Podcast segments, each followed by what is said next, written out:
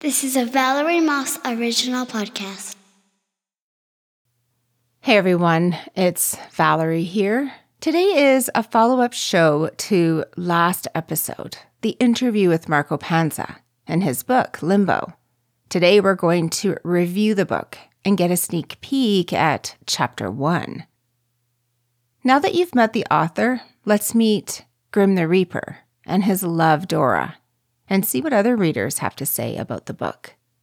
Again, this isn't a family friendly episode, so there's swear words that I do not beep and some other scary language. Welcome back to Valerie's Variety Podcast with your host, me, Valerie Moss. This show is about eating, reading, and creating. These three things influence us every day and the people that make this happen. Isn't it you, or me, or our friends?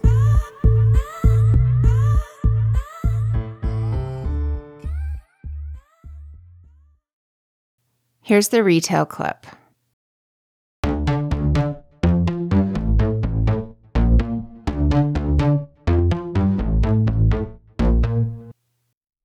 A mouth, independent of any bodily features or appendages, stretched from floor to ceiling and halved the room. Fat, slug like lips, a deep shade of purple ran from wall to wall and behind them a nicotine stained but otherwise healthy set of teeth nestled into fleshy pink gums. From between them protruded a thick, muscular tongue, roughly the size of a family van, the tip of which had wrapped around Volpe's torso, pulling him closer and closer to the cavernous maw. It breathed, and with every exhalation Tanner was forced to inhale, a putrid cocktail of corruption he would remember for the rest of his days. His partner turned his head and locked eyes with him, both equal in their helpless, speechless horror. It was as if the brief moment of recognition confirmed for each of them that this was no nightmare, nor was it superstition. It was real. Volpe began writhing with renewed vigor as he became aware that the distance between himself and the undulating throat was closing. His arms flailed awkwardly over the edge of the tongue, reaching his hand out all the while to his partner, who couldn't seem to find the courage to reach back, nor see the sense in it. Instead, Tanner pulled out his gun, shooting twice into the salivating, fleshy mass. Within seconds, the slugs were pushed back out, producing two tiny, wet clinks as they landed. Out of options, Tanner began to scratch, kick, and pry at the tongue. Finding that equally useless, he pulled Volpe's hand with all his might. The arm gave slightly as it popped from its socket, rousing a new wave of rending screams from Volpe as he slipped mere inches from the tongue's grip. The tongue seemed to sense the incremental escape, adjusting itself and wrapping the detective up even more tightly.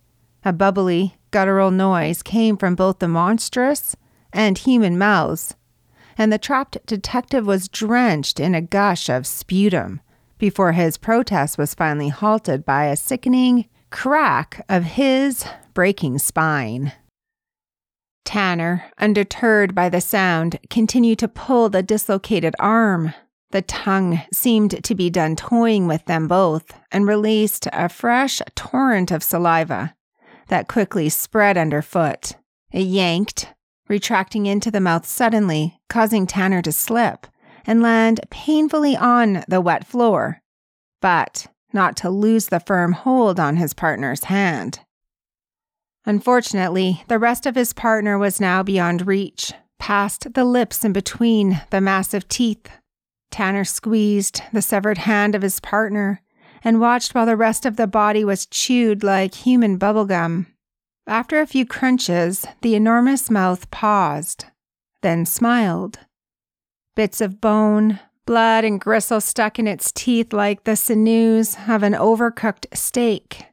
The smile held and all the surviving detective could do was stare, frozen in awe of the presence and power of the monstrous mouth. The lips puckered, spat, and Tanner felt something moist, hard, and heavy hit him square in the face, flattening him.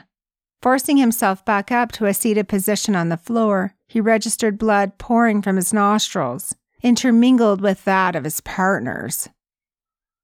Following the trail down past his chest, it took a moment to identify the wad. His partner's former body had come to a rest across his lap, a mangled mess that resembled an animal carcass fed through an industrial meat tenderizer. Tanner's mouth dropped in silent horror as he watched the giant one move once more, having nearly forgotten it was there despite its proximity. The lips, caked with goop and hung with ropes of severed intestines, spoke a single word in a low, rumbling tone Run. Tanner's legs responded before his mind did. It was only when he found the others that he realized he should be screaming.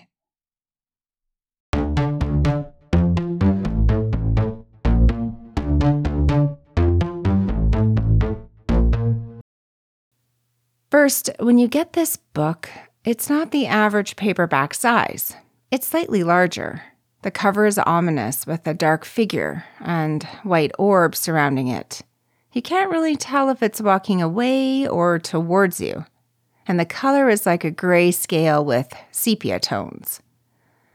Also, the print is a dark black on white paper. Again, not your typical paperback color.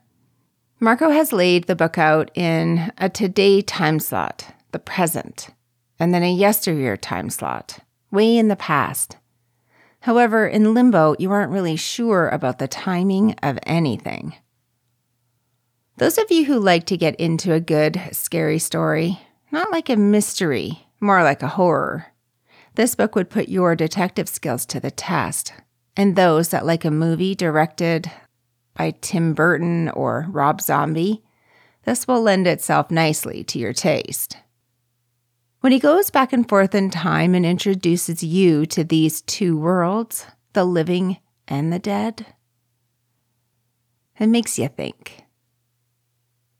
Marco has a way of perpetuating your ideas of the characters in the book.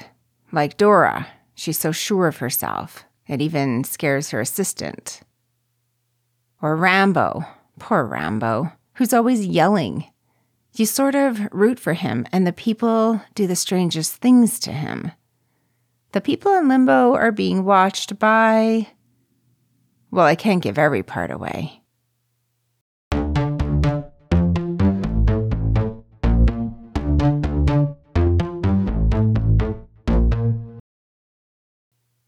The love story portion of this book probably hits home to almost anyone who reads it because it's sort of envious if you were Jekyll and your partner was Hyde. The reddest of red hair and smashing of canvas paintings always struck me as an interesting side story, and I was intrigued by it. Here's a glimpse of Dora. Is making everyone in art class cry the nice thing to do, Dora? The smaller chair creaked behind her, and Mrs. Stokes felt the small, piercing eyes fall onto the nape of her neck. Telling the truth, doing the right thing, they're the same. Dora emphasized the words of her reply. For her, this was clearly a teaching moment. That is being nice. It's just that sometimes the nice part takes a long time to catch up with you. The thin ice Dora was on finally cracked, and Mrs. Stokes spun around into a defensive posture. Enough, she thought. Let her tell her parents. I'm going to make this little smartass cry. She contorted her face into her best scowl, which looked much closer to her resting face than she cared to admit. Would you like me to tell the truth then, you little brat? She picked up Dora's painting you stood in front of the entire class and showed us this, this thing, and then told everyone their paintings were were shit. You like to ruin things for others, don't you? Well, how about I ruin something for you? Mrs. Stokes lifted the canvas above her knee and brought it down hard. The thing on it tore in several places, framed by splintered wood. Dora still didn't flinch. Not a tear. Nothing. No, they didn't let me finish, she said evenly, watching the spectacle of an adult behaving like a child with obvious amusement. I was going to tell them that they should paint a little of what's inside of them, not just the outside. Then their paintings would have a chance to not be so bad. I was helping them. In response, Mrs. Stokes threw the broken painting to the floor and ground her heel into it, leaving dusty brown streaks across it, but marring her shoe with paint in the process. The fact that she might have just ruined a perfectly good pair of orthotics only served as fuel for her anger. Do you know what I think, Dora? She shouted.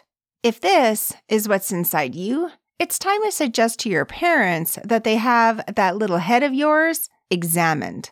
And you know what? I bet they'll put you away somewhere you can paint these kinds of things until your hair turns gray. How would you like that? Mrs. Stokes crossed her arms over her heaving chest, waiting for the child to buckle. Any moment now, she thought. Dora's face was blank, her eyes trained on her painting. She lifted herself from the chair, walked across the room, and snatched it up.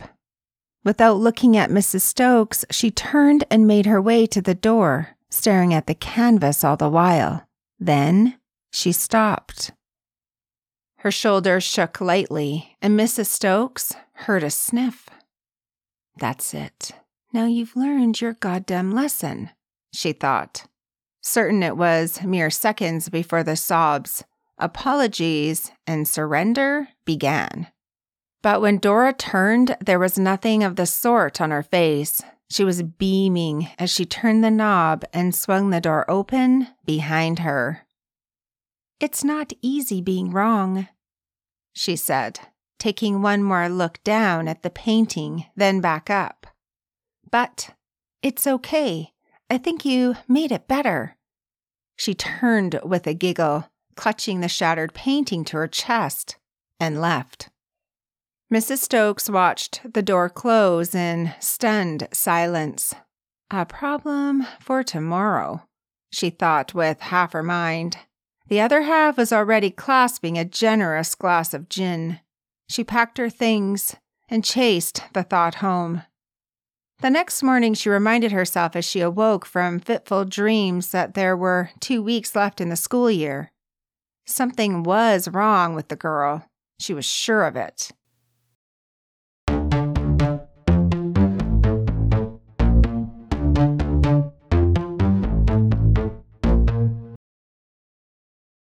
One of the places in the book that has sat with me is when Caitlin and Grim are walking.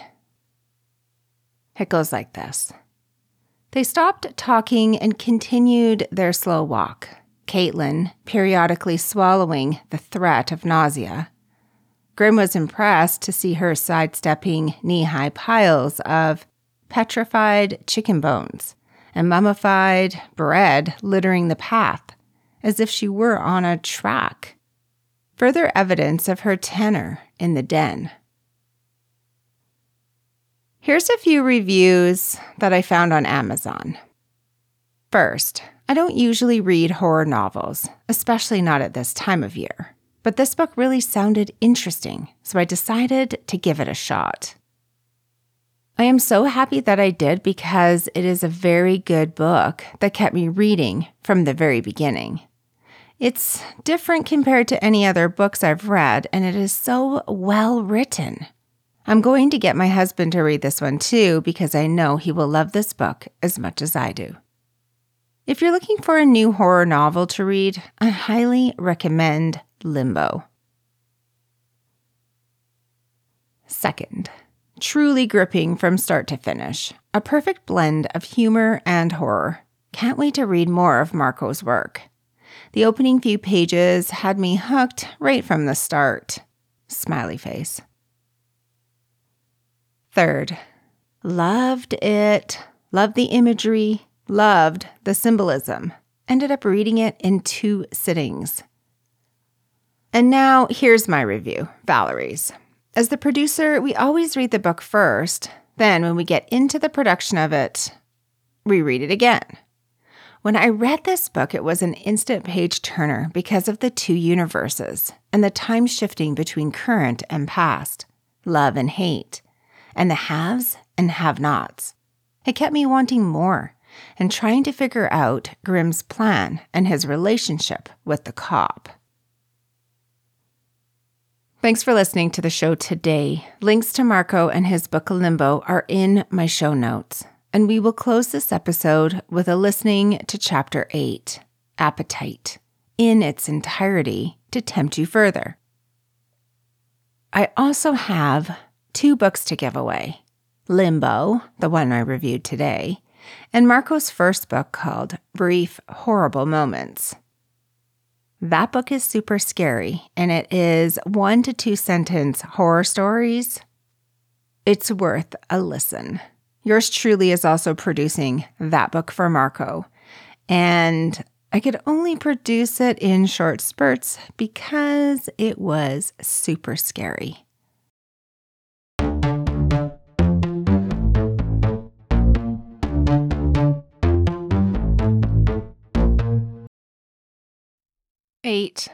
Appetite.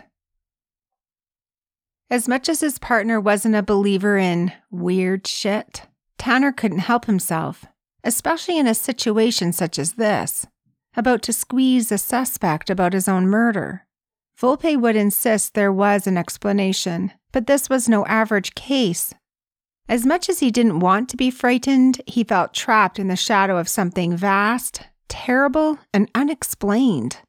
Nevertheless, he found solace in Volpe's certainty and remembered his partner's unofficial motto shared many times since their first assignment nothing like busting balls to clear the mind. They had earned golden reputations by extracting near instantaneous confessions, and in their overburdened department, means were justified by their ends, as long as those means didn't leave too many visible marks. Unshackled, they had risen and thrived together, hard men who held fast. Tanner watched Volpe watching not Frank through the two way glass. Sometimes it was enough to push the right buttons, and his partner seemed to be trying to do so now, yelling and jabbing his finger in the air. But the smile on the suspect's face told him he wouldn't be worn down by words. Good, Tanner thought, eager for the rush violence would bring.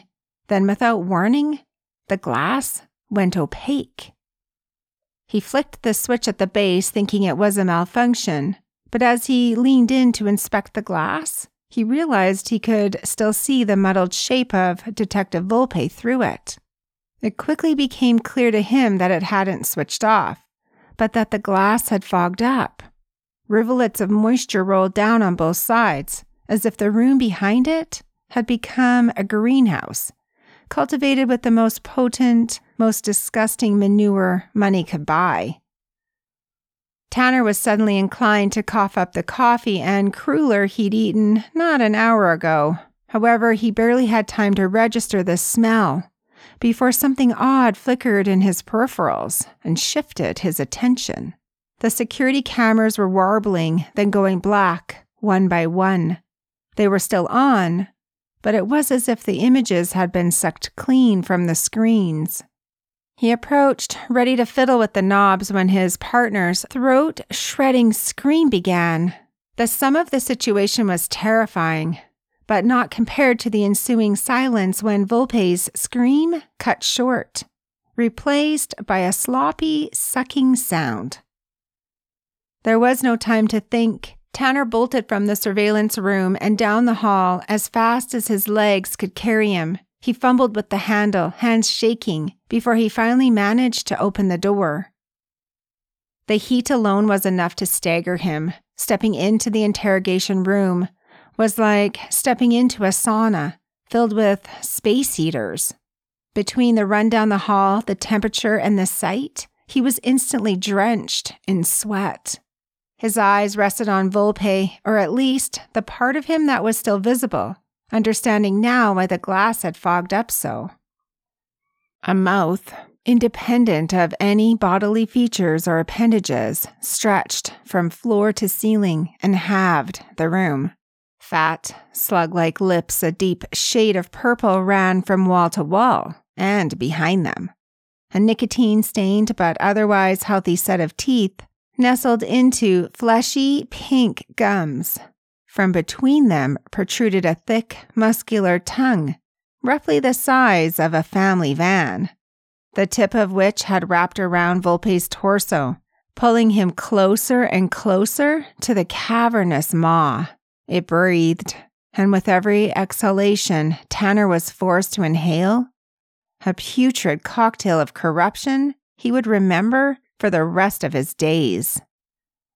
His partner turned his head and locked eyes with him, both equal in their helpless, speechless horror. It was as if the brief moment of recognition confirmed for each of them that this was no nightmare, nor was it superstition. It was real. Volpe began writhing with renewed vigor as he became aware that the distance between himself and the undulating throat was closing. His arms flailed awkwardly over the edge of the tongue, reaching his hand out all the while to his partner, who couldn't seem to find the courage to reach back, nor see the sense in it. Instead, Tanner pulled out his gun, shooting twice into the salivating, fleshy mass. Within seconds, the slugs were pushed back out, producing two tiny, wet clinks as they landed. Out of options, Tanner began to scratch, kick, and pry at the tongue. Finding that equally useless, he pulled Volpe's hand with all his might. The arm gave slightly as it popped from its socket, rousing a new wave of rending screams from Volpe as he slipped mere inches from the tongue's grip. The tongue seemed to sense the incremental escape, adjusting itself and wrapping the detective up even more tightly. A bubbly, guttural noise came from both the monstrous and human mouths, and the trapped detective was drenched in a gush of sputum before his protest was finally halted by a sickening crack of his breaking spine. Tanner, undeterred by the sound, continued to pull the dislocated arm.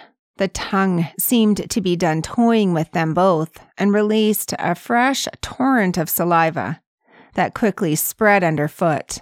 It yanked, retracting into the mouth suddenly, causing Tanner to slip and land painfully on the wet floor, but not to lose the firm hold on his partner's hand. Unfortunately, the rest of his partner was now beyond reach, past the lips and between the massive teeth. Tanner squeezed the severed hand of his partner and watched while the rest of the body was chewed like human bubblegum. After a few crunches, the enormous mouth paused, then smiled. Bits of bone, blood, and gristle stuck in its teeth like the sinews of an overcooked steak. The smile held, and all the surviving detective could do was stare, frozen in awe of the presence and power of the monstrous mouth. The lips puckered, spat, and Tanner felt something moist, hard, and heavy hit him square in the face, flattening him. Forcing himself back up to a seated position on the floor, he registered blood pouring from his nostrils, intermingled with that of his partner's. Following the trail down past his chest, it took a moment to identify the wad. His partner's former body had come to a rest across his lap a mangled mess that resembled an animal carcass fed through an industrial meat tenderizer. Tanner's mouth dropped in silent horror as he watched the giant one move once more, having nearly forgotten it was there despite its proximity. The lips, caked with goop, and hung with ropes of severed intestines, spoke a single word in a low, rumbling tone Run. Tanner's legs responded before his mind did. It was only when he found the others that he realized he should be screaming.